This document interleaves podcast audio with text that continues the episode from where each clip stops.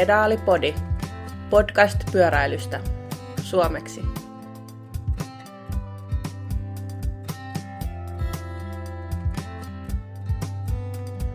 Hei vaan ja tervetuloa Pedaalipodin 13 jaksoon. Tänään meillä on paikalla minä Simo. Niki. Ja Kimmo.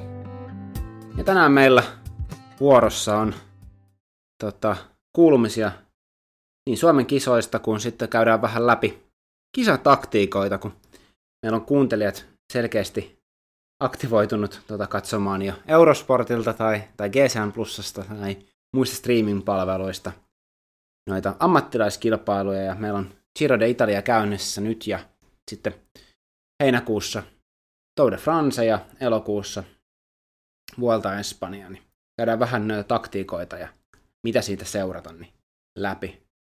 Mutta aloitetaan ihan siitä vaan, että mitäs Niki, viime jaksoin jälkeen me oltiin just lähdössä lenkille, vähän pidemmälle lenkille, niin miten se lenkki meni?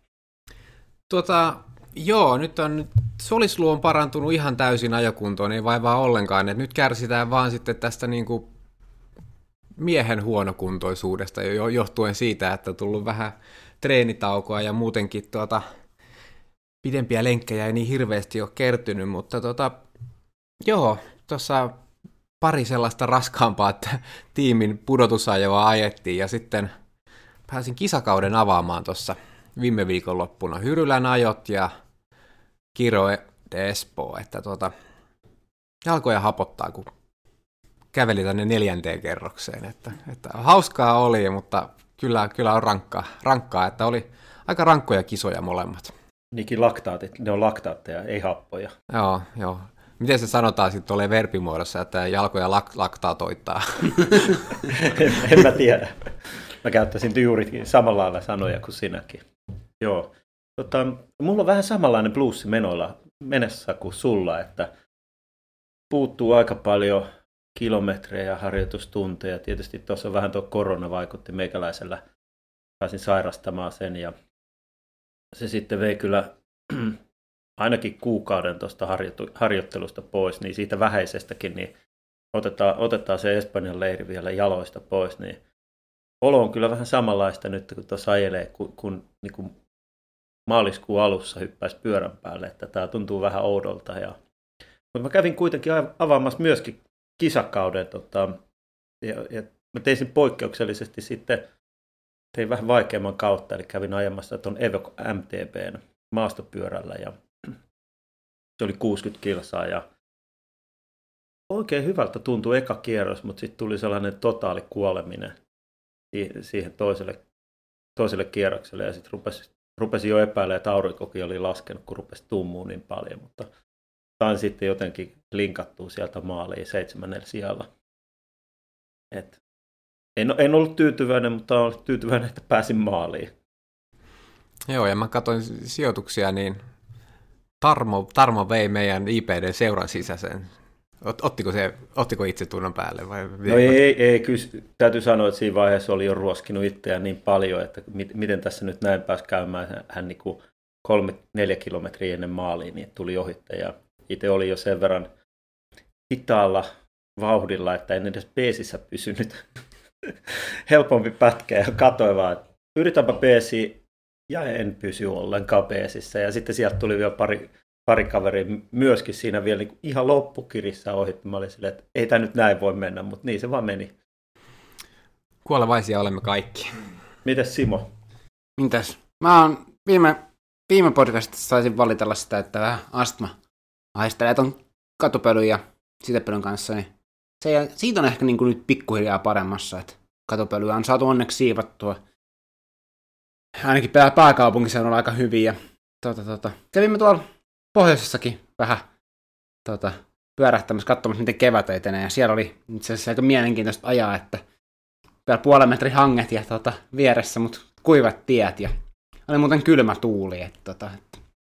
Ja mitä? Sitten ajettu vähän se vielä hakee jostain syystä aika pahastikin. Ja, tota, kävin kans Giro de Espos tummumassa tota, mutta parin tunnin jälkeen aika pahasti. Ja sitten kans tein ilmeisesti Kimmo tälleen nitkutin kotiin sit sieltä kivasti. tota, mutta ei mitään, siis hauskaa kisakausi päässyt alkamaan. E, tosiaan niin kuin Kimmo sanoi, niin Evokki aloitti maan ton, ton maratonkapin maastossa ja se jatkuu sitten tota, tämän, tässä kuussa ainakin tuolla Valkeakoskella ja näin. Tästä menneestä kisaviikonlopusta vielä sen verran, että tosissaan kaksi tuollaista aika raskasta kisaa, jossa joutui tekemään paljon, paljon töitä Hyrylä ja Kiro Espoo, niin meillä oli tämä tummumisen kokemus Simon kanssa oli kyllä aika silleen jaettu, että Kiros, Kiron startissa tuntui, että olisi, lähti, olisi ollut sata kilsaa jo jaloissa, kun lähti polkemaan saattoa jo. Ja tota, sitten tota, sitä kun se Övermarkki pääsi karkaamaan ja sitten sit mä, mä, mä, vielä sen ehdotin, että tota, annetaan mennä ja annetaan sen tummuus siellä ja vedetään porukalla kiinni, niin kyllä niin kuin se, sitä, se, se, sitä kun, kun 50 kilsaa oltiin ajettu kiinni ja se ei mennyt tulla kiinni ollenkaan, eli siinä vaiheessa vähän kaduttaa se päätös, että miksi me päästettiin se karkuun ensi sijassakaan, mutta tota, samalla tavalla kuin Simokin siihen tummu, niin itsekin sitten, kun sitä oli kaksi tuntia jauhettu kiinni, niin mä, mä, mä sanoin itselleni, että tämä on hemmetti kuntoajo, että mä haluan edes päästä niin kuin ajaa porukas maalia, että mun ei tarvitse niin vastatuulessa ajaa yksi maali, niin mä jätin sen pikkusen verran varastoon, että mä pääsin sentään kuin porukassa ajaa maali, että Simo uhrautui kunnolla sentään. Joo, ja mä nauroin vielä, siis nimenomaan tämä, että no siis Riku on tosi hyvässä kunnossa, niin kuin ollaan todettu tuota aikaisemmassa podcastissa, ja varmaan kaikki, ketkä seuraa suomalaista maantiepyöräilyä, niin varmaankin Riku on, on todella kovassa kunnossa. Se kaveri on vielä aika pieni, niin kuin lyhytkö, ja sitten se on ajoasento on tosi matala, että, että jos, jos, jos, jos meidän Anders on aika pitkä ja sen ajoasento on todella matala, niin Rikku on sitten vielä niin kuin lyhyt ja matala, matala, niin se lähti siitä. Niin se tehtiin tämä pelotoni teki lattomenestä virheen, että antaa Rikun mennä, ja sitten sitä ajettiin kiinni. Ja nyt sitten, no, me tehtiin sitten porukassa se virhe tota Girossa ja annetaan mennä, että Rikulla aika kova, ja juuri tämän takia sitten käydään myöhemmin tässä jaksossa läpi näitä kisataktiikoita. joo, joo, siinä on hyvä itse asiassa käydä ihan vaikka, vaikka me ajetaan niin kuin huvikseen Suomessa, niin tota, kyllä sit, niin kuin silti tiettyjä asioita pätee siellä, että, et, et, mutta mut tuosta vielä sen Giro de Espoo, vaikka se on kuntoajo, niin siellä palantaa palkinnot ensimmäiselle ja toiselle ja kolmannelle. Niin, niin ne on kilpalähtöhän se oli, että tavallaan vaikka se pohjatapahtuma on kuntoajo, niin tota, kyllähän siellä ihan oikein, oikein lisenssikuskien kilpailu sitten ajettiin kuitenkin. Ja kyllähän se sitten loppupeleissä meni sitten ihan hyvin päin meille, että poltettiin koko joukkue sen takia, että Anders pääsi sitten lopuksi irtiottoon ja hoiti voiton sieltä, että Rikullahan oli vielä vähän teknistä vaikeutta, että hänellä taisi vaihteet lakkaa toimimasta, ja se oli siihen vastatuuleen aika karu juttu, kun ei saa sitä oikealta vaihdetta haettua, että ei välttämättä olisi tullut kiinni edes ilman sitä.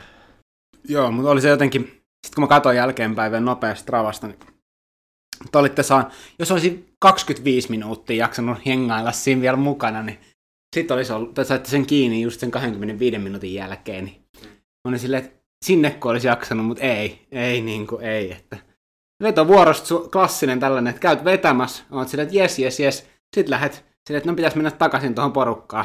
Ai jaa, se meni tonne se porukka. Et pudotin itse itseni o- omaan vetoon, että klassinen. Mutta tota, no niin, no meillä on käynyt, so, me käytiin myös sitten, tota, Hyryllässä käytiin, no sen Riku, Riku taisi voittaa loppukirissa. Joo. Tota, Mikko se Ilkka, tällä nuorehko tota, TVD Länkkänen kuski tuli tokaksi ja meidän Anders kolmanneksi, niin taisi olla sellainen hatkan kiri siinä. Kyllä joo, kolmen miehen hatka siellä oli sitten ratkomassa. Samaan aikaan tuossa sen Kirjoiden Espoon kanssa käytiin eläintarhan GP, mikä on Kimmo taisi jutella, että tämä on joskus niin kuin aikaisemmin ajettu tosi paljonkin tätä tai jotain. Joo, tai, sitä samalla reitillähän on ajettu myöskin kortteli SM edellisellä kerralla ja mä ajoin silloin sen ja se on ihan mielenkiintoinen reitti, että se on tosi raskas reitti, koska siinä ajetaan sitä mäkeä aika paljon ja sitten se mäki jatkuu vielä siihen, siihen sopivasti sille hiekkatietä ja menee kapeaksi ja, ja sen jälkeen päästään sitten siellä vielä tota, sieltä, onko se nyt Moukarin mäki vai mikä liian nimeltään sieltä, niin kuin, sieltä, sitä kautta tullaan maaliin, että siinä tulee kaksi sellaista ihan, ihan tuntuvaa mäkeä siihen lyhyelle kierrokselle. Mm. Ja kapeata pyörätietä suuri osa reitistä ja tiukkoja mutkia. Joo, joo niin, niin, on kyllä, se on tosi raskas rata ja harmittavasti, että siellä ei ollut. Sitten tietysti kun se on tälleen päällekkäin vähän, niin, niin että kyllä kun Girossa on, on kilpalähtö myöskin, niin se vetää sitten aika helposti aika monta, monta kuskia sinne ja ne on tietysti poissa sitten samaan aikaan järjestettävästä korttilijoista, koska aika moni maantiepyöräilijä haluaa mieluummin sen pidemmän kisan kuin sitten lyhyemmän korttelin jalkoihin. Joo, ja sitten tässä just se vielä, mitä puhuttiin aikaisemmin jaksossa, että ennen SM-kisoja, mitkä SM-kisa lähtö kestää noin viisi tuntia, ennen niitä niin meillä ei ole ollenkaan oikeastaan niin kuin pitkää maantiekilpailua, niin sitten siihenkin halutaan panostaa siinä, että, että nyt ja normaa, aika, no en sano normaalisti, mutta aikaisempina vuosina Rosendahl GP, mikä on tässä tota, 23. päivä, oliko se 23. päivä? Ää, 22. päivä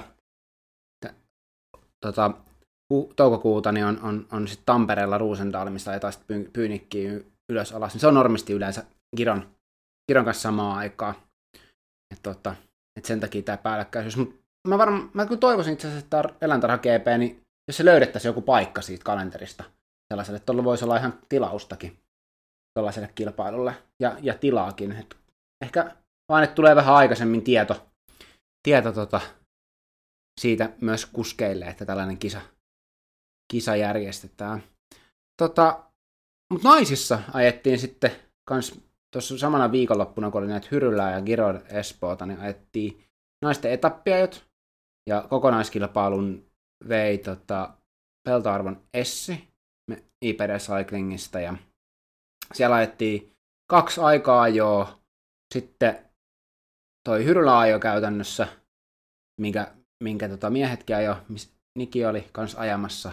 Ja sitten tota, ajettiin vielä toi eläintarhan GP ajettiin kans, että, että, että siellä oli sellainen lähdöstä riippuen niin vähän alta 20 ihmistä aj- kuskia ajamassa, että toivottavasti nyt saadaan vielä lisää ihmisiä tai kuskeja sinne kanssa. Että aika monta kisaa ajettu pääkaupunkiseudulla tässä menneenä viikonloppuna, että Kiro Espoo ja Hyrylässä ja Eläintarhassa ja näistä sitten vielä tämmöinen naisten etappia jo yhdistelmänä. Niin.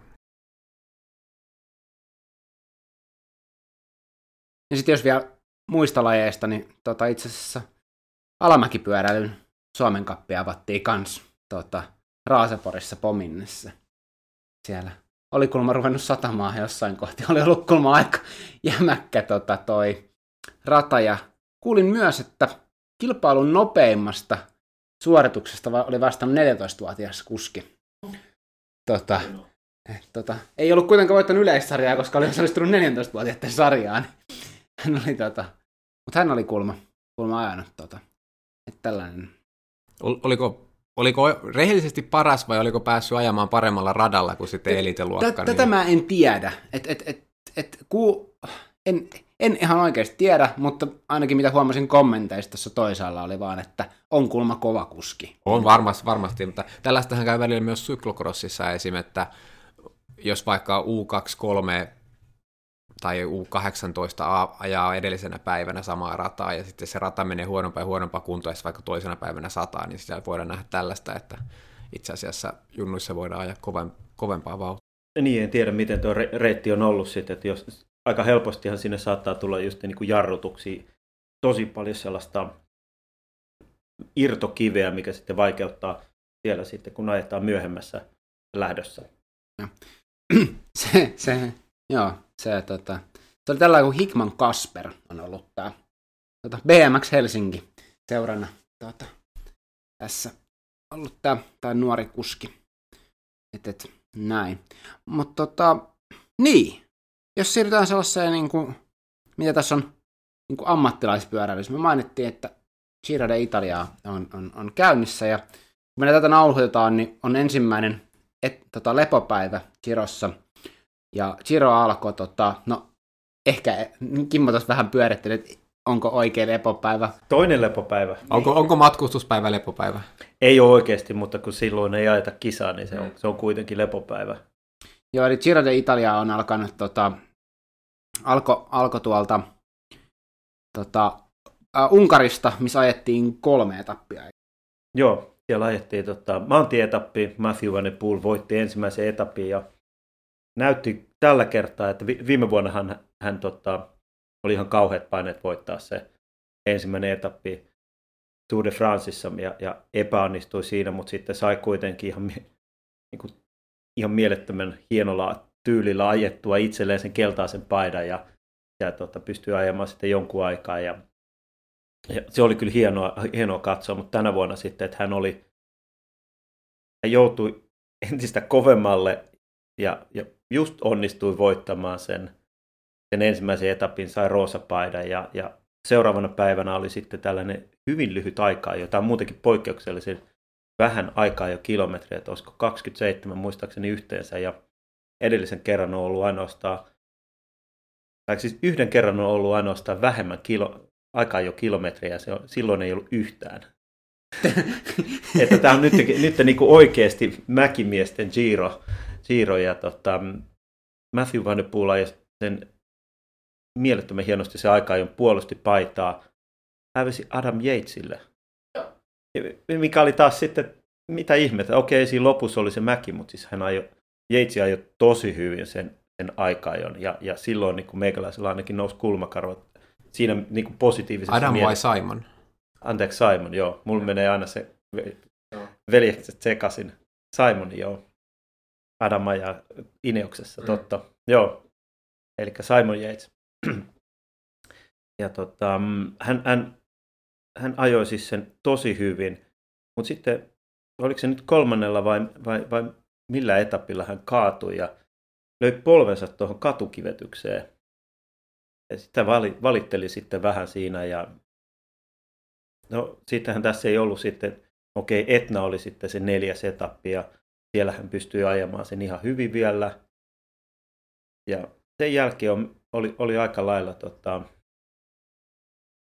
no ehkä vähän myöhemmin, myöhemmin siitä, että mikä se on, mutta tosissaan Etnalla sitten tuli, tuli uusi paidanhaltija siltä Juan Pedro Lopez ja nuori espanjalainen sai paidan sieltä ja, ja, ja tota, irtiotosta ja tähän oli niin kuin hien, hieno tapahtuma siinä ja silloin niin kuin ensimmäisen kerran rupesi vähän siinä toi kokonaiskilpailu jo vähän muovautumaan ja siellä näkyy sitten harmittavasti, kuinka esimerkiksi Tom Dumoulin ei ole ilmeisesti ihan siinä, siinä kunnossa, että hän pystyisi ajaa, ajaa Giron kokonaiskilpailun voitosta ja, ja tippui siinä. Ja, ja on, kun se tulee noin aikaiseen vaiheeseen Etna, niin, niin tota, mm, se on enemmänkin sellainen eliminointi siitä kokonaiskilpailussa, että siinä ei vielä voiteta Giroa, mutta siinä voidaan hävitä se.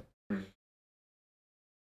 Tota, mä voisin tuosta ihan nostaa, kun sä mainitsit tuon Van der Poelin ja noin, niin me, jos muistan pari jaksoa taaksepäin, tota, oli, puhuttiin tota, Girma, Biniam Girma, Girmaista, tota, tästä nuoresta, ää, nuoresta, oliko se Etiop, Eritrea. eritrealaisesta kuskista, ja tota, kuinka hän, hän päätti hienosti, lähti kevätklassikokaudelta, joo, nyt on breikki, ja lähti, tota, lähti palautumaan ja vähän treenaamaan, että pääsee giroon.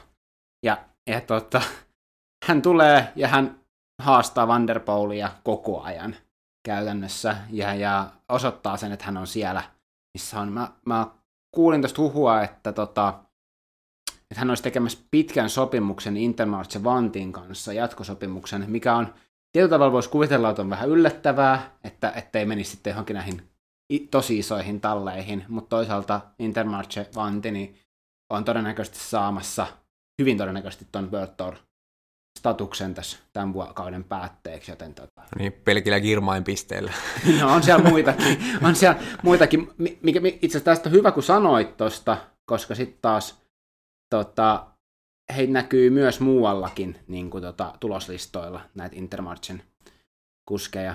Tota, ja niin, muun muassa Rein Taaramae on ollut, oli kolmas tota, nelosetapilla ja niin, tot, Etnan etapilla eta, nimenomaan. Etnan etapilla Joo. nimenomaan. Ja, tota, ja, ja että on ihan niin kuin, ei World Tour tason eihän, eihän Intermarche ei ole World Tour tason talli.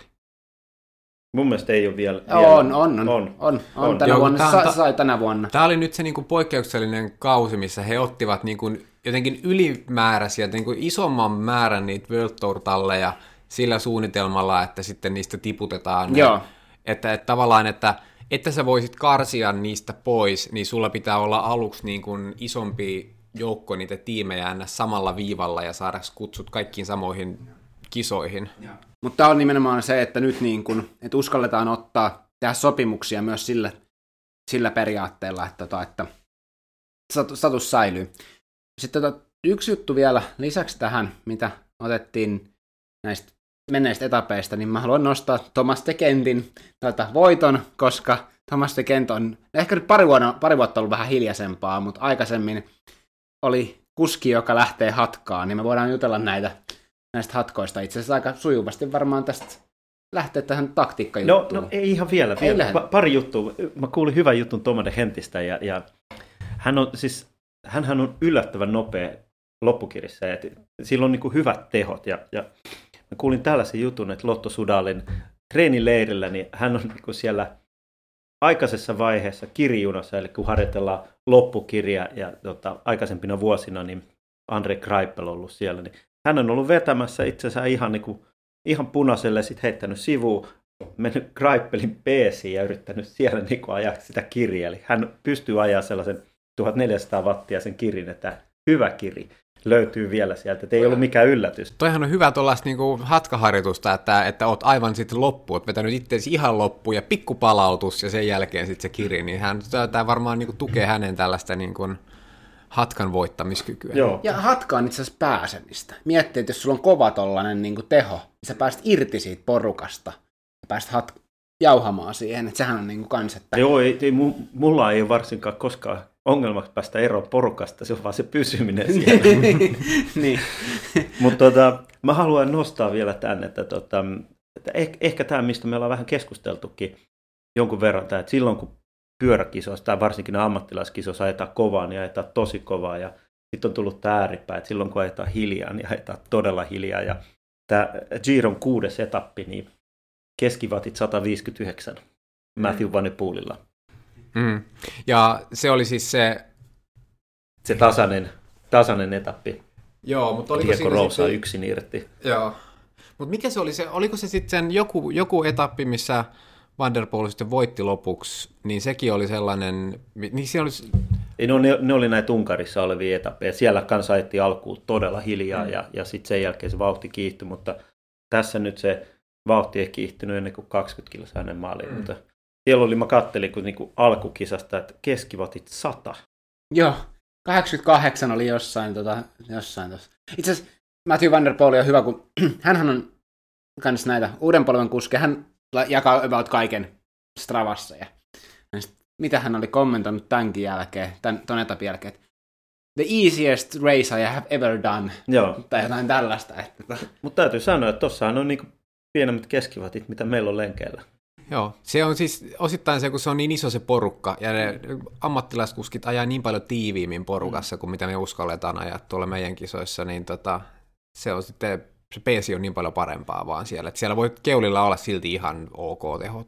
ja sitten siellä on plus 100 ihmistä, kun meillä on se 50 siinä. Niin, että, tota, mutta joo, se on, se on aina. Se oli, mä muista, oliko se Chad Haaga vai kuka kommentoi, että niillä oli jossain tourilla ollut kisa tiimin kesken tai, tai kuskien kesken, kuka saa pienimmät, pienimmän sykkeen tai jotain, niin tolle jollekin etapille. Se oli joku kolmas viikko tai toka viikko, kun oli jo sykkeet ruvennut laskemaan. Niin oliko jollain 90 keskisyke ollut, ollut tuota, pyöräkisan. Että. Mut, mut, hei tota, onks vielä Kimmo jotain? No, no ei oikeastaan tosta. Että sit, niinku, että justiin tämä lepopäivä edeltävä etappi sinne Blockhousein huipullehan, se, sehän oli tota, erittäin viihdyttävä.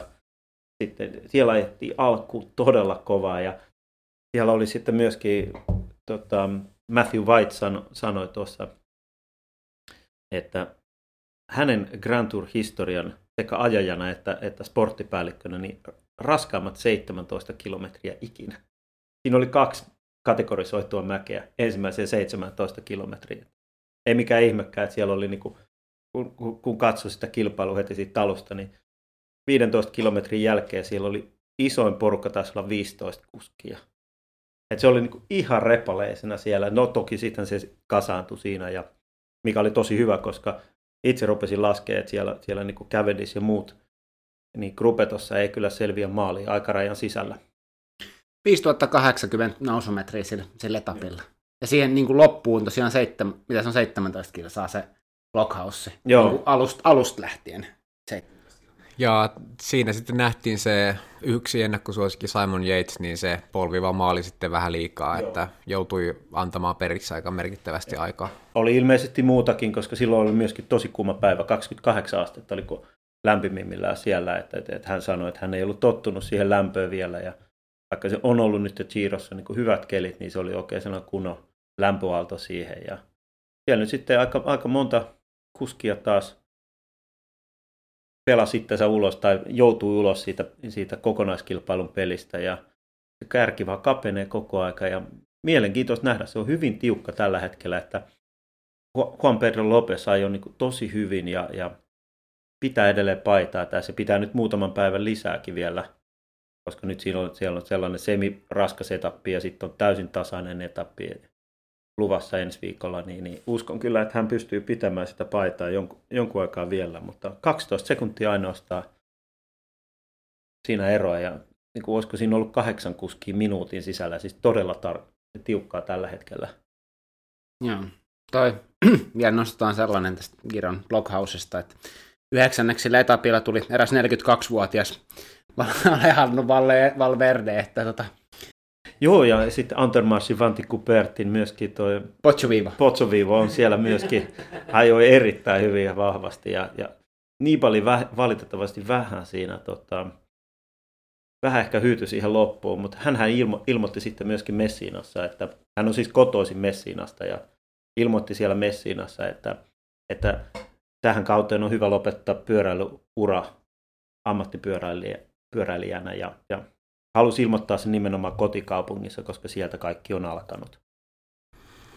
Kyllä se, nyt kun se on muodostunut se GC Top 10, niin on, on kyllä sanottava, että onhan tämä vähän tällaisten, ö, ei ole ykkös, ykköstason tai A, A-tason GC-kuskeja kovin, kovinkaan paljon, että Kär, kärki on tosi kapea mun mielestä myöskin, että siellä on totta kai Richard Carapaz on, on kova, ja Roman Parde on mielestäni sitten Koska kyllä... viimeksi Roman Parde on ollut niin kuin no, mutta siis...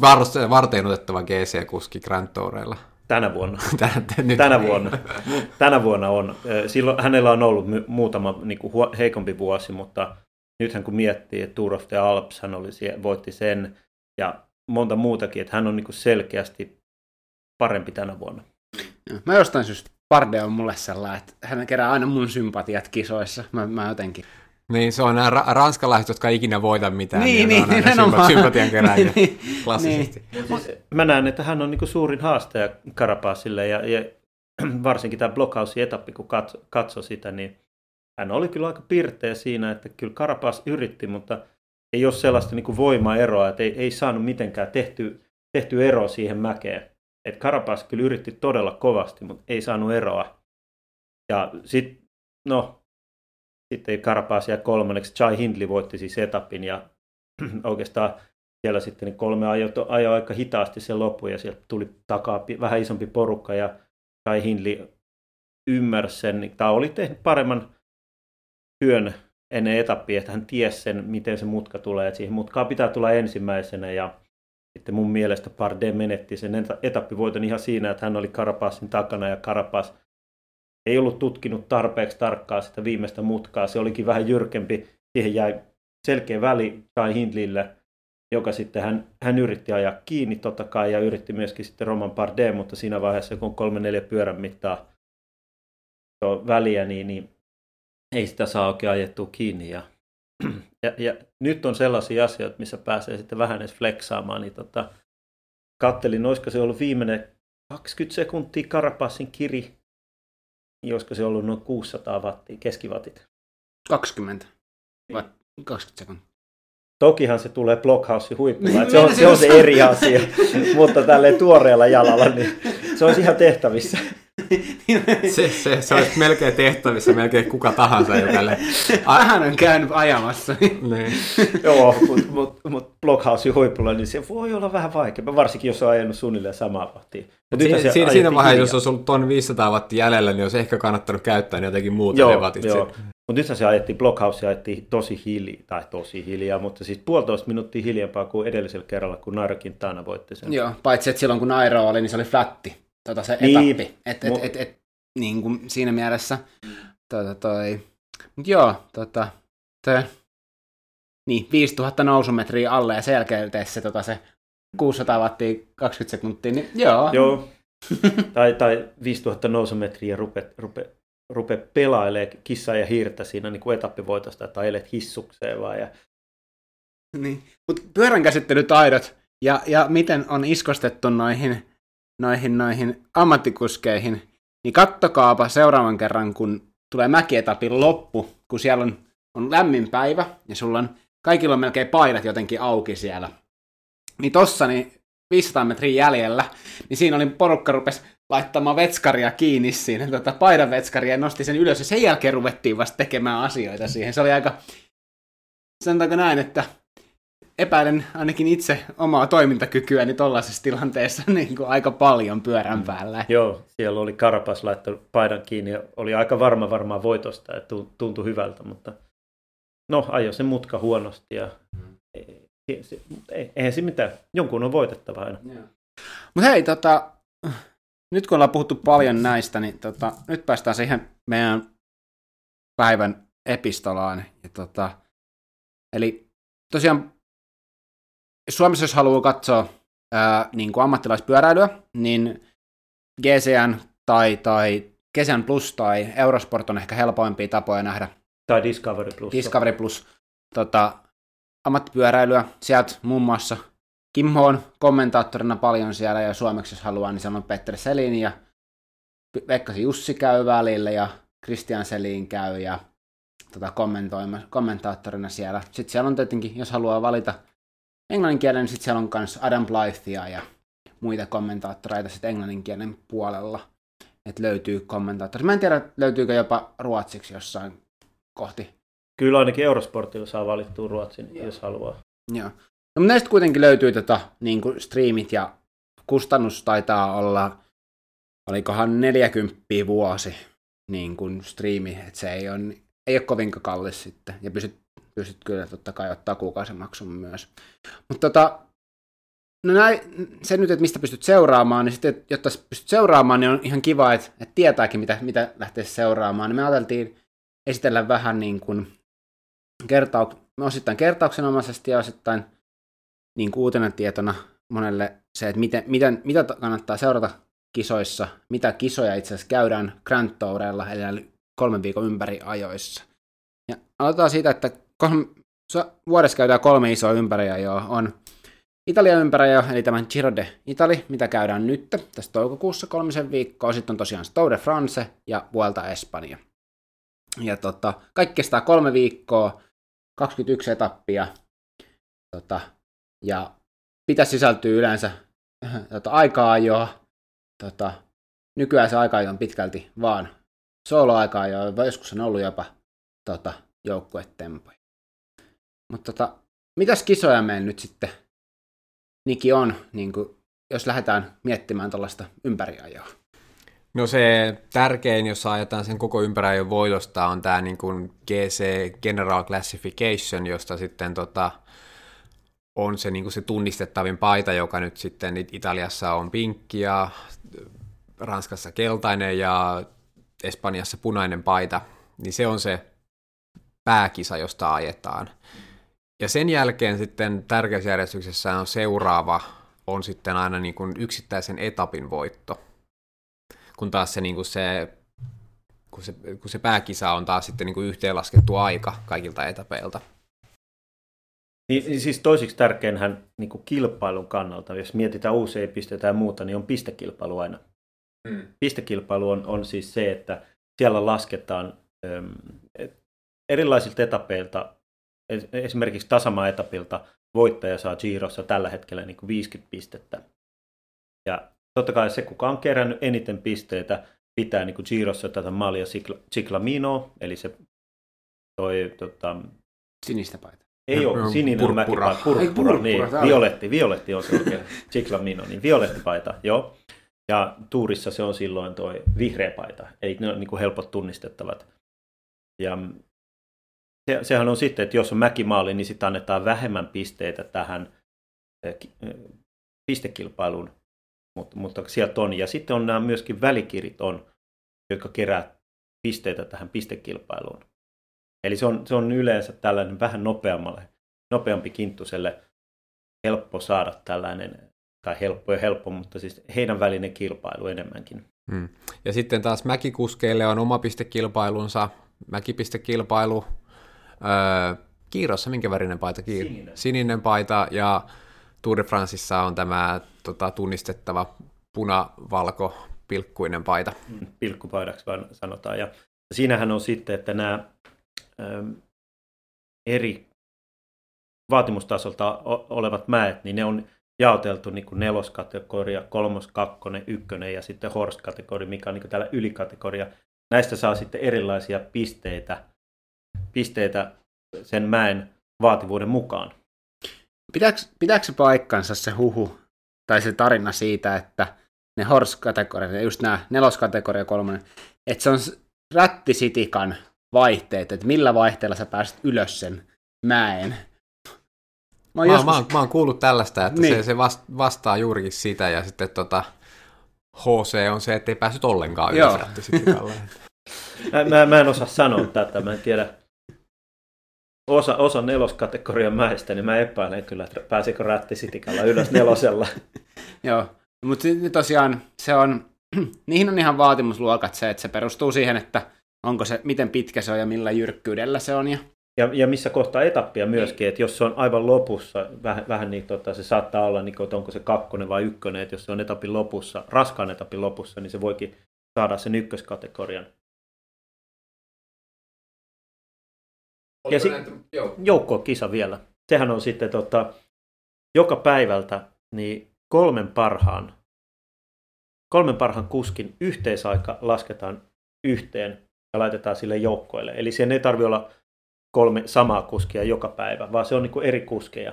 Ja tä- tämähän sitten tuo paljon taktiikoita vähän myöhemmin, mutta käydään niitäkin vähän läpi sitten. Tästä voi tulla pitkä jakso, mutta yritetään pitää tämä lyhkäisenä. Miten sitten, kun tota, joukkue lähtee nyt sitten vaikka Giro de Italiaan, niin ei varmaan kannata lähteä sitten ihan yrittää jokaisen eri alakilpailun voittoa, niin miten se sitten perustuu, että mihin, mi, mitä joukkueet lähtee tavoittelemaan? Onko heillä vaikka joku yksi, yksi, yksi kärki, mitä he sitten lähtee, lähtee tavoittelemaan vai, No, vai kuinka?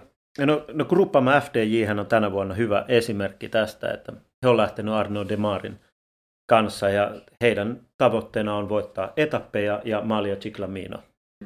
Eli siinä on kaksi selkeää tavoitetta, ei mitään muuta. Mä en muista nyt ihan tarkkaa sitä ajajien keskipainoa, mikä heillä oli, mutta se oli selkeästi enemmän kuin muilla joukkoilla. Olisiko ollut jopa 10, melkein 15 kiloa enemmän kuin muiden joukkoiden keskipaino.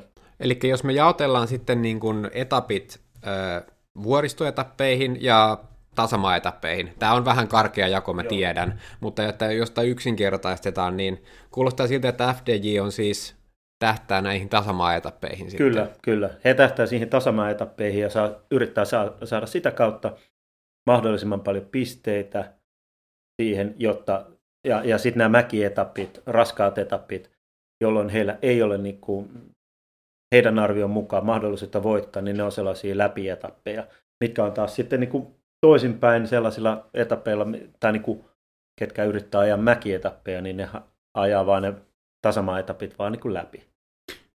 Eli tässä me voitaisiin ehkä ajatella silleen, että jos, kat- jos etappi on kategorisoitu esimerkiksi vuoristoetapiksi, niin sitten me voidaan olettaa, että hirveän paljon ei gruppamme FDIin porukkaa näy siinä tota, pääjoukon kärjessä, tai varsinkin välttämättä pääjoukossa, koska ne käy huolehtimassa, että sieltä saadaan se demare, tota, joka on heidän kirikuski, niin saadaan aikarajan puitteissa, tota, takas, puitteissa tota, maaliin, koska siis sähän et voi käyttää loputtomasti aikaa etappiin, vaan on olemassa time limit. Jokaisella etapilla se vaihtelee, miten sekin me vaihtelee? No se vaihtelee vähän tietysti sen etapin vaativuuden mukaan, mutta myöskin sen käytetyn niin kuin voittajan keskinopeuden mukaan. Eli sieltä sitten annetaan, että jos se etappi on ollut poikkeuksellisen hidas, niin silloin se aikaraja on pienempi. Ja sitten jos taas se on ollut niin kuin tosi kova ajettu, niin silloin siinä annetaan vähän enemmän aikaa. Ja siis heillä on tarkoitus päästä aikarajan puitteissa, mutta mahdollisimman vähän energiaa käyttäen sitten, että on sitten enemmän energiaa niihin tasamaetappeihin ja kirimaaleihin. Jos tota, hei, niistä tasamaetapeista sitten, niin jos tässä nyt gruppaama FDJ oli tämä joukkue, jonka tarkoitus oli voittaa niitä loppukirjoja, niin mitä sitten kun olen Director Sportive tällaisessa pienemmässä italialaisessa pro joukkueessa ja mulla ei ole yhtään varten otettavaa tota, kirimiestä mun joukkueessa, niin mitäs mun sitten kannattaisi tehdä? No sun kannattaa tietysti lähteä silloin irtiottoon ja saada sitä kautta TV-aikaa. Plus, että silloin kun sä lähdet irtiottoon, varsinkin tällaisilla alkuetappeilla, niin saattaa olla niitä nelos- ja kolmoskategorian mäkiä, mitä kautta sä sitten saatat voittaa tuon mäkipaidan esimerkiksi. Ja sitten Girossahan on tällaisia niin kuin, vähän isommalle yleisölle tuntemattomia pikkukilpailuita kilpailun sisällä, eli siellä, on myöskin Fuga Bianchi, mikä tarkoittaa sitä, että kuka on ollut eniten irtiotossa kilometreissä. Ja sen pitää olla alle 10 hengen porukka, jotta ne kil- irtiottokilometrit lasketaan. Ja sieltä nyt tulee sitten pientä, pientä palkintoa. Ja, ja, mutta siis tämä on sitten se keino, että millä, millä lailla sitä saa. Varsinkin alkuetappeilla, niin siellä on mahdollisuus nimenomaan saada nämä mäkipaidat. Ja, no kiripaitaa ei yleensä, koska sitten maalissa saa sen 50 pistettä ja 12 pistettä saa yleensä välikiristä ainoastaan, niin se on niin kuin aika huono tekemätön paikka siinä, mutta niitä mäkipisteitä voi olla siellä napsia ja sitä kautta. Ja sehän on niin kuin hyvin, ennen kuin päästään isoihin mäkiin, niin tämä mäkikilpailun paita, niin se on, se on tosi helposti saat, tai helposti ja helposti, mutta mikä ei ole helppoa, mutta on, on saatavissa siellä kuitenkin tämän, tällaisen irtioton kautta nimenomaan. Hmm. Ja sitten nämä niin kuin irtiotot, jossa jossa sanotaan, että siellä on nyt sitten kahdesta kuuteen kuskia, joiden nimiä et ole ikinä kuullut, ja he ovat näistä jostain pienemmistä, pienemmistä joukkueista, ja se näyttää siltä, että miksi ne edes yrittää, että eihän tuolla ole mitään mahdollisuutta onnistua, kun sitten siellä on taas niin kuin isot ja vahvat kirimiesten joukkueet ajamassa sitä irtiottoa kiinni sitä varten, että he saisivat sen etapin loppumaan sitten loppukiriin. Mutta jos tätä ajattelee tälleen peliteorian kautta, niin aina joskus se menee se irtiotto sitten maaliin kuitenkin jostain syystä, että siellä sitten onkin sitten joku yhtäkkiä poikkeuksellinen myötätuuli jossain vaiheessa, joka auttaa sitä hatkaa lopussa, tai sitten kirimiesten joukkoilla tuleekin joku näkemysero siitä, että kenen vastuulla se hatkan ajaa kiinni. Ja joskus se ihme tapahtuu, että se epätoivoinen irtiotto meneekin maaliin, jolloin heillä on pienen pieni mahdollisuus voittaa tämän hatkan kautta, kun taas sitten, jos ei heillä ole varteenoittavaa kirimiestä, niin massakirissä heillä ei olisi käytännössä mitään mahdollisuutta. Joo, joo pitää paikkansa ja tietysti se syy myöskin, minkä takia sitten nämä isot tallit, joilla on kirimiehet sitten mukanaan, Mark Cavendish tai Arnaud Demar, niin he haluavat, että siellä olisi joku irtiotossa, koska se rauhoittaa sitä porukkaa tosi paljon, kun on se selkeä kontrolli. Jos ei ole ketään irtiotossa, niin sitten siellä on aika moni talli on koko aika kärjessä ja no mäpä yritän tuosta pikkasen vetää vähän kovempaa, jos mä pääsisin irti. Ja sitten siellä on yhtäkkiä niin kuin koko aika, mutta jos siellä on se, ne yleensä haluaa niin kuin alle kahdeksan kuskia, jotta se menisi liian vahvaksi se irtiotto. Ja sen takia siinä niin kuin annetaan heti, kun se irtiotto muodostuu, se on sopivan, kal- sopivanlainen, siellä katsotaan sitten aika tarkkaan, että ketkä on irtiotossa, ettei ole kokonaiskilpailun kannalta ketään vaarallista tai muuta, niin päästetään ja sitten siihen tulee yleensä se tosi nopeasti se iso ero. Ja sen jälkeen riittää niin kuin irtiotolle, että, että he ajaa samaa vauhtia kuin pääjoukko. Ja siihen tämä perustuu, että yritetään ajaa irtiotossa mahdollisimman rauhallisesti, mahdollisimman pitkää, ja sitten kun pääjoukko nostaa vauhtia, olisi vielä voimaa nostaa sitä vauhtia. Eli se suurin virhehän, mitä voi tuollaisessa irtiotossa tehdä, niin kuin ajaa sen ensimmäisen 20 aikaa niitä jalat alta ja sitten miettivät, että ei vielä, vielä 150 maaliin ja mä oon yksi irti, tai pienessä irtiottoporukassa. Mutta usein siinä käy niin, että kuitenkin sillä on niin valtava mies miesylivoima sillä pääjoukolla, että se on sitten tuhoon tuomittu se hatka, mutta aina, aina he, ainakin he saivat sitten sponsoriensa nimen siihen TV-lähetykseen, että se on sitten loppupeleissä se niin kuin suurin etu tästä mm. E, tuhoon tuomitusta irtiotosta tasamaa-etapeilla. Ei, ei sitä, sitä meinasin tuossa vaan, että sitten just se, että kun se on, se on rauhallista se ajaminen siellä, tota, siellä hatkassa, niin se tosiaan on, että siinä ei ole liikettä myöskään ollenkaan, että, että se on sitten, että jos haluaa mennä, mennä siellä. Varsinkin sitten niin kuin jos miettii pienempiä kisoja esimerkiksi, niin se on, että ei siellä paljon isketä toisia vastaan muuta kuin lopussa. Että, että. Mut se on ehkä nä- näissä niin tasamaan päivällä, siellä on niin kahta, kahta erilaista taktiikkaa, eli on, on tämä taktiikka päästä irtiottoon ja sitä kautta yrittää sitten taistella pääjoukkoa vastaan. Ja sitten pääjoukossa tietysti yritetään laskea tarkasti se, että minkä verran voidaan antaa eroa ja, ja missä vaiheessa se pitää ajaa kiinni. Että voi tulla, että se ajetaan sitten, yleensä ne haluavat 5-10 kilometriä ennen maalia ajaa kiinni, jotta siinä olisi niin kuin sopivan lähellä maalia ja sen jälkeen tulee nämä, nämä kirjunat, mistä päästään kohta keskustelemaan lisää. Ja tästä otetaan, ennen kuin mennään kirjuun, niin otetaan sellainen hyvä tuota, mitä me ollaan käytetty ehkä vähän vitsinä välillä tällä, että, että minuut, ää, tota, minuuttieroa, niin se on 10 kilsaa tarkoittaa, että sen verran pitää olla matkaa. Että, että min, 10 kilometrissä ajetaan minuutti kiinni tätä hatkaa käytännössä. Se, no, se on hyvin tällainen karkea arvio tietyllä tavalla. Ja sitten toinen, hyvin geneerinen arvio, mm. joo. Ja sitten toinen, mihin pitää, pitää huomiota, kolme kilsaa ennen maalia on se, että tällä, varsinkin tällaisilla tasamaa-etapeella on se, että noi GC-kuskit, ketkä se sitä kokonaiskilpailua varten, niin he ajavat täysin siinä porukassa siihen kolmen kilsaa asti. Sen jälkeen he saattaa jättäytyä sinne perälle päin. Tai muuten, koska siinä on, se, siellä on sellainen sääntö, että jos sä kaatuut kolmen kilsan sisällä maalista, niin sä saat saman ajan, kun sä oot ollut, missä porukassa sä oot ollut siinä. Ja, ja tämä on tosi tärkeää, että sen huomaa, kun katsoo kisaa, niin siellä on kolme kilsaa maal, ennen maalia, niin siellä on vielä GC-kuskit siinä tosi kovassa, hyvissä asemissa. Ja sitten kun ne pääsee siihen, niin sinne jättäytyy taakkepäin ja antaa enemmän tilaa vielä kirjunille. Hmm. Sitten kirjuna. Eli nyt ollaan sitten todennäköisesti tullut siihen tilanteen, että se tasamaetapilla se epätoivoinen irtiotto on ajettu kiinni ja ollaan sitten joku, sanotaanko, viitisen kilometriä maalista. Niin. Joskushan näkee vielä tätä, että niin voi, voi olla justi, että 20 kilsaa ennen maalia mennään vähän, vähän takaisinpäin kisassa, että 20 kilsaa maaliin se ero on enää vaikka 40 sekuntia. Ja sitten sitä niin kuin huomataan siellä pääjoukossa, että hei, hei, nyt se on tulossa liian nopeasti kiinni, otetaan vähän hiljempaa, ja sitten se tulee taas siihen minuutti 20, ja sitten se tulee vasta 5 kilsaa ennen maaliin kiinni. Mutta jo ollaan päästy siihen niin kuin 5 kilsaa ennen maaliin, niin huomataan sitten, kun katsoo sitä pääjoukkoa, niin siellä kyllä näkee, että jokainen joukko, jolla on kirimies, on, on ryhmittäytynyt sinne niin kuin täysin. Että ne on, saattaa olla, että siellä on niin kuin neljä, viisi joukkoetta vierekkäin ja ne on, kaikki, kaikki ovat jonossa siellä.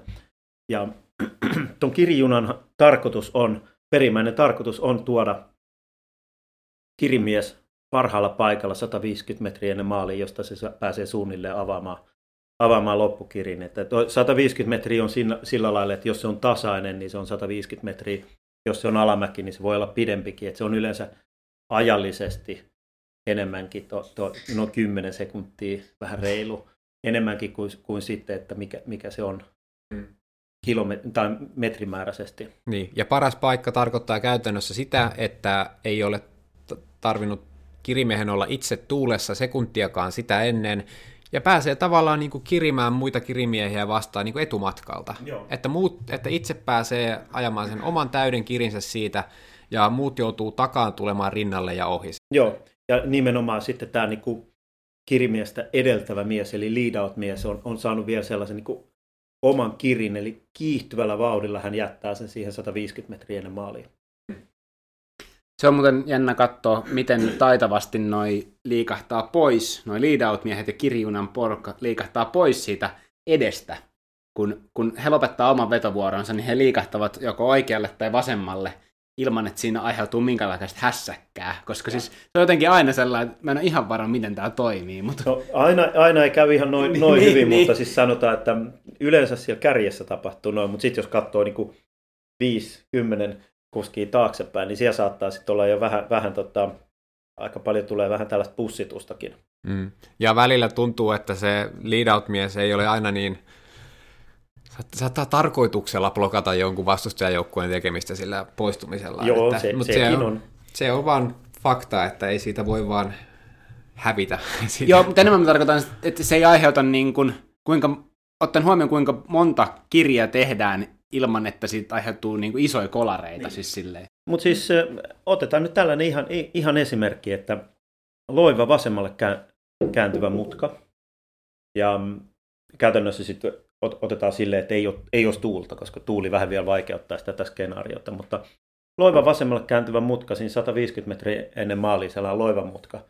Niin totta kai, jos mä olisin lead mies, mä vetäisin aika lailla sitä vasenta reunaa. Ja sitten mä jättäytyisin siihen oikealle puolelle jolloin mun, mun kirimies pääsisi ajamaan sitä lyhyintä reittiä.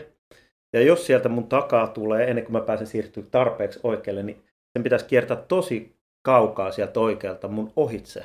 Mm.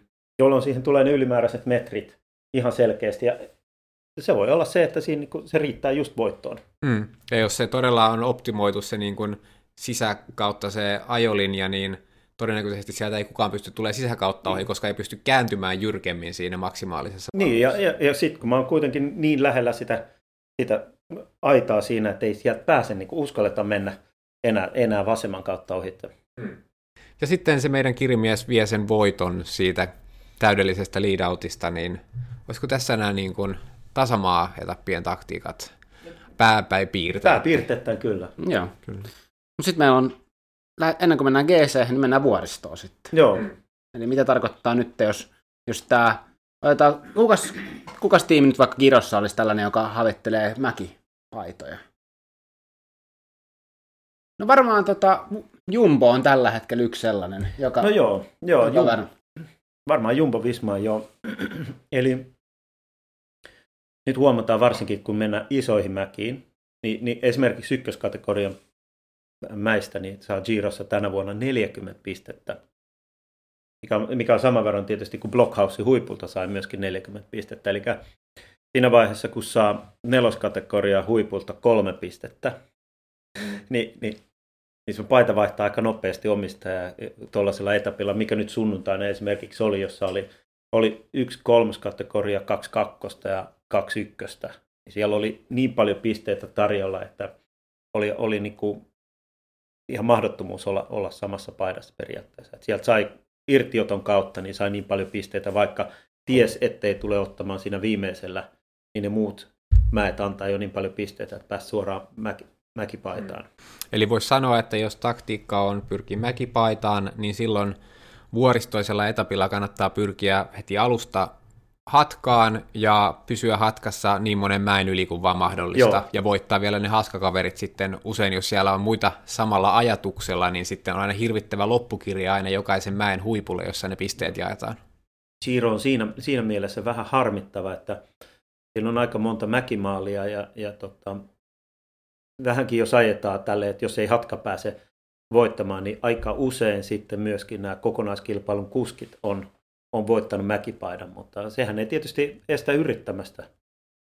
Joo. Mikä sitten tämä on tämmöinen, kun tota, ää, aikoinaan Lansen aikoihin tai sitten varsinkin tuossa Team Sky-aikoina Bradley Wickinsin ja Chris Froomin aikoihin tuli kuuluisaksi tämä niin kuin Team Skyn vuoristojuna.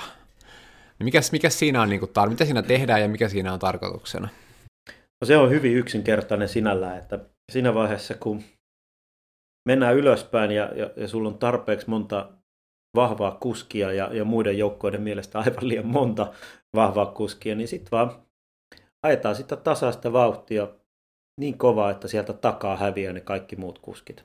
Ja sitähän niin kuin US Postal aloitti tämän homman ja Team Sky silloin niin kuin kyllä vei sen ehkä toiselle tasolle vielä. Ja nyt nähtiin sunnuntaina myöskin sitten tota, erittäin hyvin Ines Grenadier, miten ajoi tuossa. Ja Richie Port varsinkin, niin hän, hän, hän on siinä niin kuin ihan maailman parhaita, että hän on niin hyvä mäkimies, ja varsinkin silloin, kun hänellä ei ole sellaista niin kuin kokonaiskilpailun painetta, niin hän menee siihen ja pistää sen niin kuin 6,7 wattia per kilo ja jauhaa siinä ja, ja tota, takaa häviä kavereita ja sitten yhtäkkiä siellä on enää niin kuin ainoastaan 5-10, no ei edes 10 kuskia, mm. sitten kun hän vaan vetää. Niin se on se taktiikka. Ja siinä käytetään koko joukko, että se vaan ajetaan niin kovaa, että muut hävii sieltä takaa. Mm. Eli siis kun Grand Tour on 21 etappia pitkä, ja siinä voi olla näitä kovia vuoristoetappeja sitten vaikka me sanotaan nyt viisi kappaletta, niin tota, jos se sun oma kapteeni, jonka eteen nyt ajetaan sitten vaikka Ineoksella nyt vaikka Karapas sitten, jos hänellä on niin kuin hyvä päivä, niin sitten kun jokainen nousu ajetaan vaan niin kovaa kuin mahdollista, niin sieltä perästä voikin tippua joku haastaja, jolla ei olekaan tänään hyvää päivää, ja silloin hän häviää minuutteja pahimmillaan ja on käytännössä ulkona pelistä, eli se on niin kuin, tavoite on esimerkiksi eliminoida niin kuin vastustajia tavallaan. Joo, siis toi on nimenomaan tuollainen elimination race, mikä, mikä siinä on käynnissä, että sieltä vaan takaa tippuu kaverit pois ja, ja, ja sitten sen jälkeen yleensä se tapahtuu niin, niin kuin, no sanotaan näin, että vi, kolme, viimeisen kolmen kilometrin sisällä sitten se, se tota, kapteenin isku tapahtuu siellä, millä yrittää sitten saada ne viimeisetkin vielä tiputettua. Niin, tai sitten jos ei ole tavoite sillä etapilla nyt sitten antaa ihan välttämättä kapteenin kaikkea itsestään irti, niin sitten voidaan vetää vaan sitä vuoristojunaa vaikka sitten suurin piirtein maaliin asti, ja silloinkin, jos ajetaan tavallaan niin kuin ns. Niin kuin jokaisen limitillä suurin piirtein siellä keulilla, niin ei silloin tule iskujakaan, jota, josta tarvitsisi huolehtia. Eli saadaan tavallaan eliminoitua kaikki vastustajien iskutkin pois sillä, että ajetaan vaan tasaista maksimikovaa. Niin me ollaan nähty kyllä aika mone, monta kertaa, kun sitten Ineos vetää niin kovaa siellä, että sitten sieltä joku yrittää vähän iskeä, mutta kun pääsee 10 metriä irti ja sit ei, ei, kukaan pysty ajaa sitä ylivauhtia niin pitkään. Sitten se yhtäkkiä tipahtaa takaisin porukkaan ja sitten vielä valuu yleensä läpi siitä, koska tota, sen verran laktaatit siellä hivelee jo jalkoja. Ja sitten selostajat sanovat, että miksei kukaan edes yritä tehdä mitään. Joo, no, tämä on just se. Ää, se, mitä piti sanoa vielä, nythän me sujuvasti liikuttiin tähän niin kuin mäkietappien voitosta, niin siihen niin kuin kokonaiskilpailuun, kun puhutaan kapteeneista ja tästä niin GC-kilpailusta on nimenomaan, että viime vuosina, tai no mä en tiedä, on varmaan aina melkein ollut Tourilla, että, että se on, tämä ratkaistaan, tai ei Tourilla pelkästään, vaan isoissa ympäriöissä, että ratkotaan oikeasti mäessä se, mäessä ja aika-ajoissa käytännössä se GC. Ja nyt tämä taktiikka, mitä puhuttiin nyt, niin on pitkälti myös perustuu siihen, että se voitetaan se myös se vuorietappi, ne tärkeimmät vuorietapit, koska kaikkiahan ei välttämättä niin kuin GC-kuskit, ketkä kilpailevat kokonaiskilpailussa, ne ei ne halua välttämättä voittaa kaikkia mäkietappi. Eikä tarvitse välttämättä voittaa yhtään etappia, vaan pitää jokainen kilpakumppani saada vähintään kerran häviämään oikein kunnolla mm. sen kilpailun aikana, niin sillä heidät saadaan niin kuin tavallaan eliminoitua sieltä kärkisijoilta. No nyt lähdetään, si- lähdet, tuossa kun hyvä kun niinkin sanoi, että tuossa saadaan eliminoitua kunnolla, niin mikä on niin kuin se, jos, me, jos mä rupean katsomaan nyt tota, Italian ympäriajoa, ja siellä joku tipahtaa, joku tällä ennakkosuosikki sanotaan, selostaja sanoo, että nyt tipahtaa, Simon Yates tipahti nyt ja hän häviää merkittävästi ja hän, hän on ulkona tota, kokonaiskilpailusta. Niin mikä on se NS merkittävä? No Simon Yates hävisi 11 minuuttia. Joo, mut, mut, se on varmaan se on mun mielestä jo on, merkittävä. On, on se merkittävä, mutta onko se esimerkiksi, jos sä häviit etapilla minuutin, onko se merkittävä? Jos sä ajat voitosta, niin se on merkittävä. Monelle, jotka ajaa aina top 10 sijoituksesta, niin minuutin häviäminen per vuoristoetappi on hyvä puolustusvoitto. Joo, ja silloin ehkä justiin päästään, päästään top 10 sijoitukseen. Et se on aivan suhteellista, että, että nyt niin kun, sanotaanko, että viime aikoina Grand Tourit on, mitä nyt ajetaan sitten 21 etappia, varmaan jotain niin kuin lähemmäksi 100 tuntia melkein ajetaan mm. yhteensä, ja kärjen väliset erot on sitten niin kuin minuutti, kaksi minuuttia, kolme minuuttia. On niin kuin sanotaanko top kolmosen väliset erot usein, tai välillä voi olla tiukempaakin, niin usein se kilpailu ratkaistaan siihen, että se pahin kilpakumppani häviää yhdellä etapilla yhden minuutin, koska se katkesi kolme kilometriä ennen maalia. Ja tämähän on tuollainen tota, katkeaminen nyt niin kuin Yatesin kannalta, niin jos, jos hänen polvensa on parempi, kondis parempi, niin tähän avaa myöskin mahdollisuuksia. Eli nyt sitten voi olla seuraavalla mäkietapilla, niin hän menee irtiottoon. Ja koska hän on 11 minuuttia perässä, niin se irtiotto saattaa mennä maaliin. Ja hän on sen, sen tason mäkimies siinä, että sitten on niin kuin pystyy pelastamaan oman gironsa voittamalla etapin. Niin, tästä päästäänkin sitten siihen niin kuin toisiksi yleisimpään asiaan, mitä tapahtuu, tai, tai niin kuin, no, aika yleinen myös tapahtuu vuoristoetapeilla, että ajetaan niin kuin, kilpailun sisällä ajetaan kaksi kilpailua oikeastaan. Että siellä on se irtiotto, jossa on usein aika koviakin kuskeja, mutta, mutta sellaisia, jotka on saattanut esimerkiksi niin kuin jopa tarkoituksella hävitä aikaa, että nämä GC-joukkueet päästäisivät heidät sitten tuota irtiottoon tällaisella vuoristoetapilla. Niin ei koeta heitä niin kuin enää kokonaiskilpailun uhaksi, niin silloin, silloin päästetään. Ja silloinhan on varsinkin niin kuin tosi usein tämä taktiikka sitten on tämä satelliittiapukuski, mikä, mikä on niin kuin hyvä taktiikka. Eli voi olla, että esimerkiksi alkupätkä on vähän helpompaa. Sinne lähtee kahdeksan kuskia ja, ja sitten on niin tärkeää, että vaikka Bora Hansgruhe saa, saa yhden kuskin sinne mukaan ja se onkin yllättävän hyvä apukuski ja kaikki on vähän siitä, että okei, mikäs, mikäs nyt on mielessä tuolla ja sitten tullaan vuoriin ja sitten nyt kun Vilkko Kellermaa hävisi, hävisi myöskin se 11 minuuttia, 10-11 minuuttia tuossa sunnuntain etapilla, niin sitten hän tulee se ensimmäinen vuori, niin hän lataa sitten sen ja ajaa kolme minuuttia irtiottoa kiinni, koska hän on sen tason mäkimies. Ja sitten hän on siellä irtiotossa ja sitten tiedetään kyllä, mikä on sen toisen, toisen äh, kuskin tarkoitus siellä. Ja se on, se on ensin odottaa tietysti, että Vilkko tulee sinne ja sitten sen jälkeen vetää niin paljon. Ja, ja ne on se... yleensä tällä niin kuin toka viimeinen mä, mäki, missä tehdään tällaisia niin kuin, taktiikoita. Niin, ja useinhan tämä taktiikka toimii kaikista parhaiten silloin, kun jos siellä vuorien välissä on vaikka joku tasainen laakso, jossa se satelliittiapukuski voi sitten uhrata itsensä vetämällä sen koko sen tasamaapätkän niin paljon kuin pystyy, ja sitten se kapteeni sanoo adios loppunousussa ja niin. ajaa sen sitten yksin maaliin. No nimenomaan näin, että sehän, sehän on niin kuin tuo apukuskin, se on niin kuin ehkä helpoin, helpoin nähdä justi tuolla tuollaisella vuoristoetapilla tämän, tämän niin kuin apukuskin rooli, että kun se on niin läpinäkyvää siinä, että sitten tuollaisella tasamaa etapilla, niin apukuskit, okei, no ne käy vetämässä siellä koko aika, mutta se ei ole niin, koska se massa on siellä, niin se on erinäköistä. Itse asiassa tuosta vetämisestä ja tasamaa etapista tai yleisesti vetämisestä, niin se huomio, mikä, mikä on, niin puhutaan niin kuin myös, myös vuorietapeilla, niin ne, se on sellainen tapa, se ole sääntö, mutta tota, toi, että jos sulla on paita, eli tämä kokonaiskilpailun johtopaita, niin se tiimi vetää. Eli se lähtökohtaisesti aina, kun katsotaan vaikka, että Ineoksella on paita, niin sitten Ineos vetää ne sen, niin kuin sen sitä etappia eteenpäin, sitä pääjoukkoa siellä.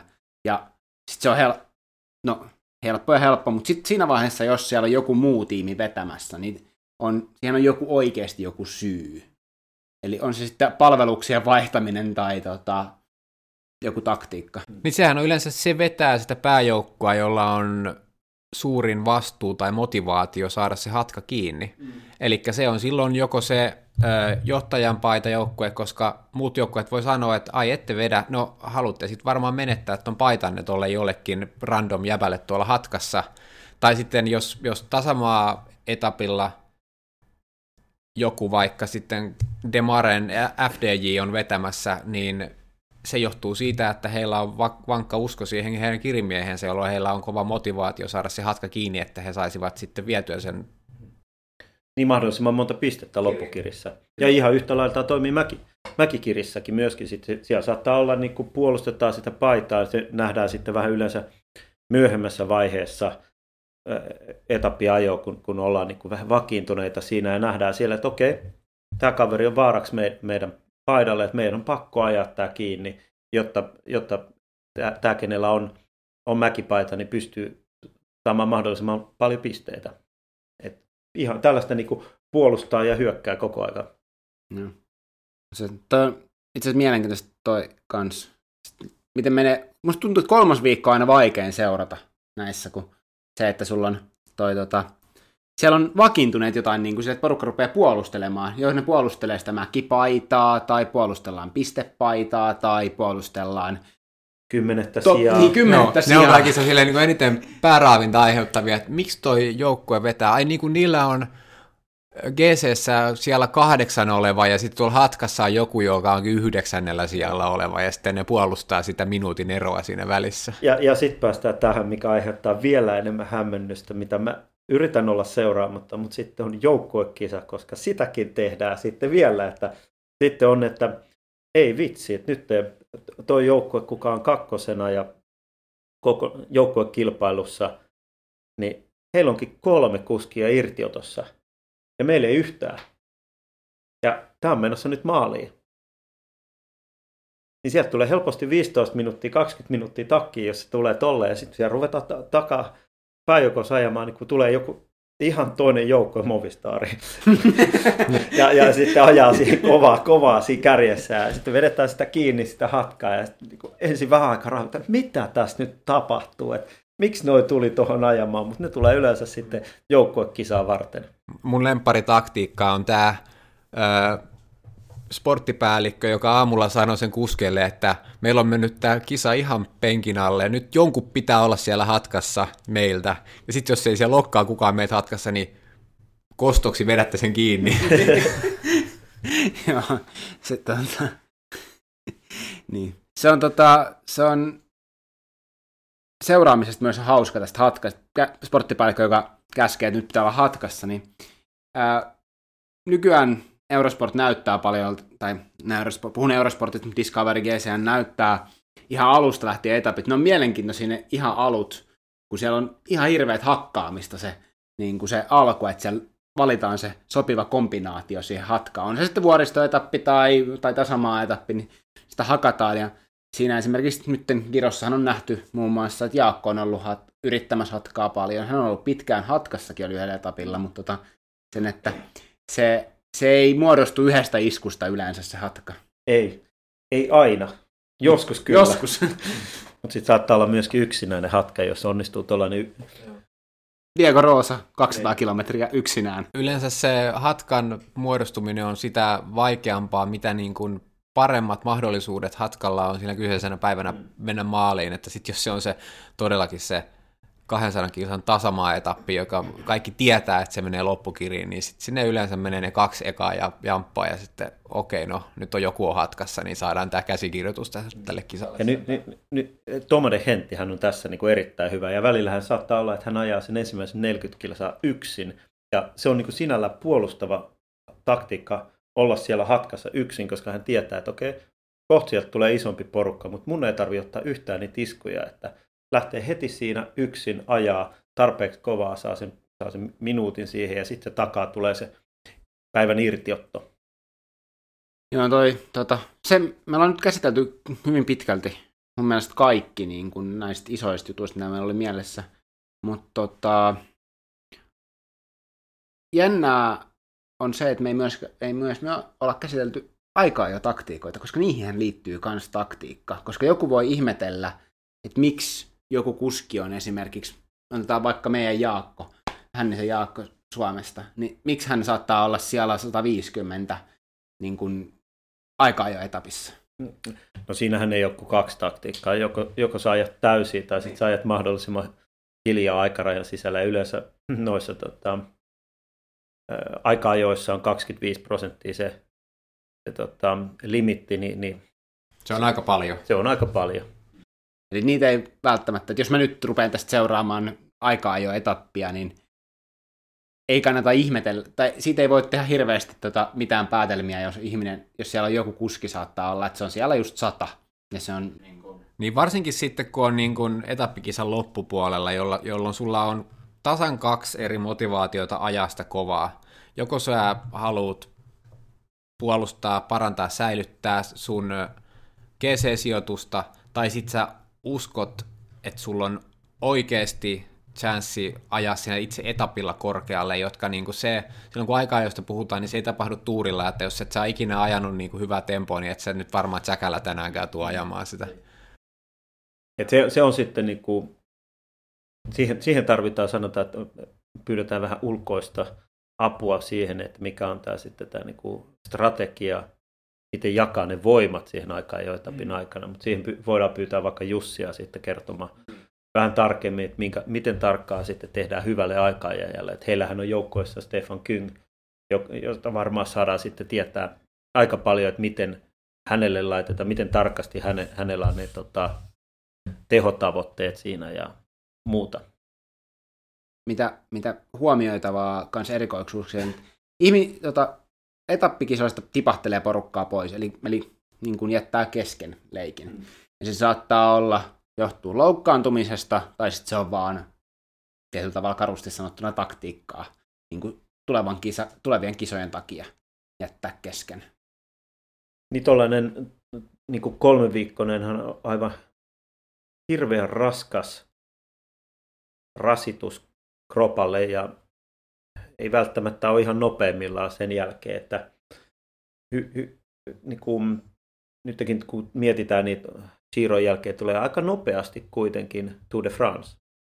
Ja sitten esimerkiksi tällä niin kuin Caleb Juan kirimies, niin hän on ilmoittanut sen, että hänen tarkoituksenaan ei ole ajaa Giroa läpi, vaan hän ajaa ne tiet, tiettyyn etappiin asti. Ei ole ilmoittanut, mikä se etappi on, mutta kyllähän se pystyy katsoa periaatteessa sitten, kun viimeistään viimeisellä viikolla, kun Girossa on pelkkää mäkeä, niin, niin hän ei ole enää siellä ajamassa, vaan hän menee sitten korkealle ensin palautumaan ja sitten sen jälkeen korkealle, korkean paikan leirille harjoittelemaan tuuria varten. Mm. Ei tuo varsinaisesti nopeusominaisuuksia kehitä, jos siellä junnutat vuorta niin kuin viisi tuntia, niin. viisi päivää putkea. 80 kadenssilla isolla väännöllä. Ja, ja sehän ei ole niin kuin kiellettyä keskeyttää, mutta säännössä on kuitenkin sen, että niin kuin toista kisaa ei saisi periaatteessa aloittaa, kun se keskeytetty kilpailu on oikeasti loppu. Joo, siinä on tota, erikoisluvalla, mikä pitää anoa siltä kilpailun järjestäjältä, mistä on keskeyttänyt, niin silloin saa, saa ja yleensä tämä saattaa olla justi niin kuin esimerkiksi kaatuu ensimmäisillä etapeilla ja, ja onhan se sitten, että niin kuin kaadut, saat vähän rupea ja käy huonosti ja, ja oot ulkona niin kuin kahden etapin jälkeen ja sun pitäisi odottaa ko, ko, melkein kolme viikkoa, että sä pääsisit ajaa kisaan, niin hyvin helposti annetaan lupa kyllä sitten ajaa mm. muita kisoja. Mm, mutta ei tällainen kirimies, joka vaan sanoo, että ei muuten huvita sitten ajaa liikaa mäkeä tässä kisassa, niin ja seuraavaksi sitten johonkin, johonkin 1.1 kisaa sen jälkeen. Mm. Mm. Joo, se on tota, näin. Tuleeko meillä jotain muuta mieleen, mitä meillä ei ole käsitelty nyt? Eipä juuri, kyllähän tässä nyt aika kattavasti. Tässä niinku kat, kattava pintaraapasu otettiin näihin, että sitten me pystytään keksimään näitä eri skenaarioita ja ei olla vielä edes keskusteltu medium mountain stageista, että sitten nyt otettiin vaan niin tasainen tai vuoristo, että, että nyt niin kuin ihan mielenkiintoista, mutta ne on hyvät, hyvät perussäännöt, mitkä nyt käytiin ehkä läpi tälleen. Joo. Ja sitten tosiaan, jos, jos meidän kuuntelijoilla on, on, on kyssäreitä, niin, niin meille voi laittaa ihan missä mediassa vaan, niin tota, avataan mielellään. Me katsotaan, että jos saadaan tästä Giro de Italiasta tehtyä vielä erikoisjakso tai erillinen jakso vielä tästä. Katsotaan vähän. No katsotaan, tai sitten kun Jussi, Jussi kotiutuu sieltä Girosta, niin otetaan tänne kertomaan, mitkä on Giron kuulumiset. Et mä oon ollut päivittäin, hän, hän on hyvä tietolähde minulle sieltä, että mitä tapahtuu porukassa. Ja, ja... Me, meinaatkokin mua, että joillain niin kuin vähän tylsemmillä etapeilla niin pitää olla vähän varastossa jotain jutun tynkää vai? No ei, ei, ei nyt sitä, no ehkä vähän sitäkin, mutta myöskin ihan siellä, sillä lailla, että tilanteita, joita ei näe välttämättä niin telkkarissa, kun on selostamassa. Esimerkiksi nyt tämä sunnuntai-etappi oli hyvä, että kun siellä ei näytetty, että missä vaiheessa esimerkiksi niin kuin Grupetto pääsi takaisin siihen porukkaan, niin mä sain sen sitten, niin mä laitoin vähän viestiä, että missä, missä toi Demar menee tällä hetkellä ja sitten se on niinku tulossa porukkaan kiinni, että kohta porukassa. Ja sitten se on niinku helpottava tieto myöskin, että okei, no sitten siellä on kaikki muutkin ja siellä on Cavendishit sun muuta, että he tulee selviämään tänne, koska sen ensimmäisen 15 kilsan jälkeen mä olin aivan varma, että tuo pääjoukko on sitten lepopäivän jälkeen sata henkilöä. niin, näin, näinkin voi käydä. Mutta mut siellä muistaakseni on joskus tehty sellaisia, että jaa, että nyt tipahti muuten vähän reilummin porukkaa, niin ei muuten, venytetään vähän sääntöjä, että jotta kisa ei on tällainen. Näin. Mutta hei, tota, kiitoksia Niki ja Kimmo ja mun puolesta. Ei mitään, kiitos ja ensi kertaa. Joo, ensi kertaa vaan. Hyvä. Kiitoksia ja hei.